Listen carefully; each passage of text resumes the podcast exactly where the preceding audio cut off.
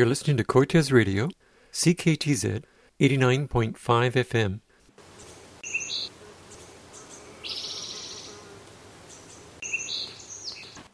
This is Roy Hales with Cortes Currents.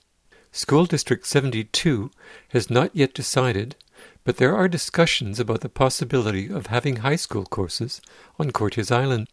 We've been thinking about how to create a high school experience on Cortes.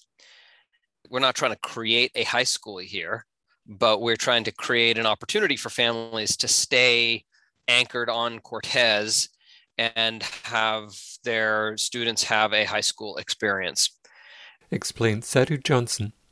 We've been engaging in discussions with the superintendent of the Campbell River School District to explore how we might do that. With COVID, high school is being broken up into blocks now. So rather than a full semester or a full year, they're working on a system where they would do a couple of classes intensely for ten weeks. So we're in discussions about creating block opportunities on Cortes in twenty twenty-two. There's four blocks in the academic year from September to June.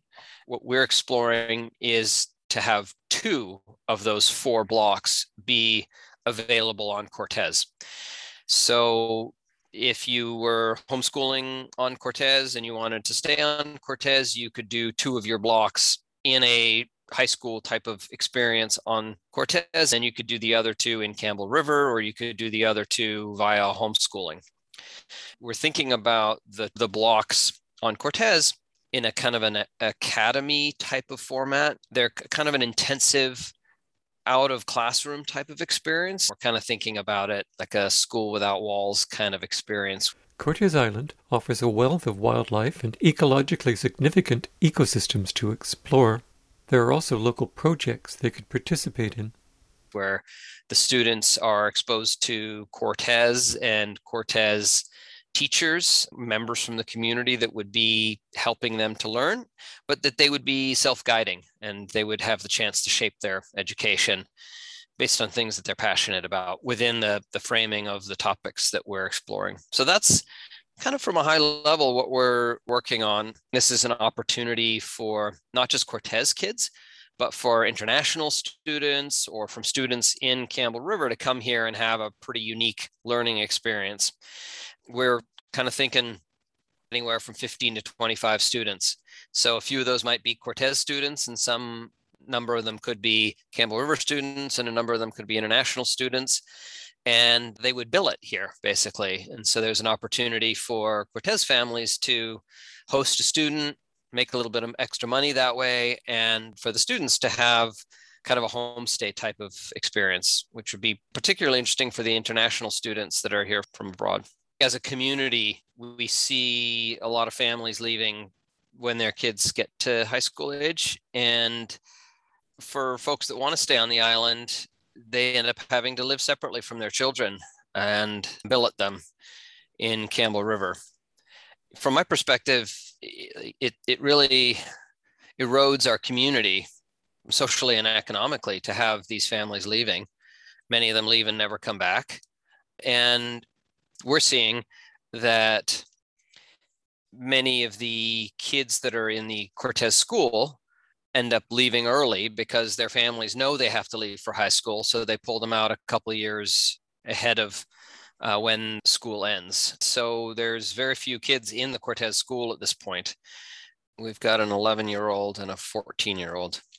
As a parent, I love the idea of of our whole family not having to leave the island for high school. I've been helping to organize Teen Scene, and so I got a chance to hang out with the teenagers and chat with them about what they're up to. And I think a lot of the teenagers like leaving because they get to broaden their general social community, and which makes a ton of sense. So I like the idea that we could be on Cortes more and have that social community broadened. If there were a group of twenty-five students, for instance, they could be together learning here and really get to know each other and deepen relationships. And um, and it gives us as a family more options for how to provide a, a full high school education for our children. Right now we're doing time in, in Powell River. So it, we may still do that for the other half of the year, or we may do homeschooling, or maybe our daughter wants to, to go to Campbell River. The other parents that I've talked to like the idea that there are just more options for how to provide a high school education. They're not forced to leave in order to do it. Or, or if they were to be doing homeschooling here for a big chunk of the time, they would have more options for. I don't think it's going to be the solution, the end all be all for everybody. That's not what it's intended to do. It's really intended to celebrate the amazing offerings of Cortes. Organizations like Real Youth, who work with youth in film all over the country, we, they're based here on Cortes. And so there might be opportunities to do film and just to take advantage of the resources that we have on island for students to come here and, and learn. Could it fit into the online learning format that the province has? My understanding is the online learning framework that the province has is interpreted and utilized in different ways by different school districts. And I, I think the hope would be that this is an opportunity for the Campbell River district to continue to evolve their online offerings. Sometimes when you reach out to a bureaucracy like a school district, you don't expect them to embrace this. And it's just thrilling how the superintendent and his staff are embracing this as an opportunity to do pioneering educational work. And like the conversations that we're having are really engaging and exciting, because it's like they're thinking creatively and we're thinking creatively and we're looking at the resources that we have in the community. What happens next in terms of this coming into being? Well, I put a call out on Tideline for um, parents that were interested and Claus has expressed interest. Right now, we're talking to interested parties on Cortes, folks that might want to host, like teach, actually be involved in facilitating a course.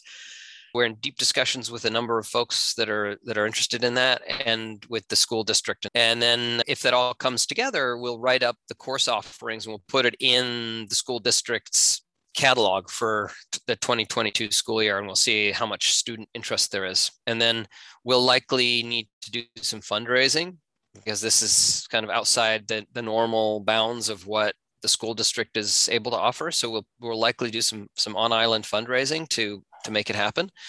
We'll see, we'll start to gauge the level of interest in families to build it, visiting students here. And so we'll kind of start to put those different pieces together. You've been listening to an interview with Sadhu Johnson about the possibility of having out-of-classroom high school courses on Cortes Island. This is Roy Hales with Cortes Currents. Goodbye.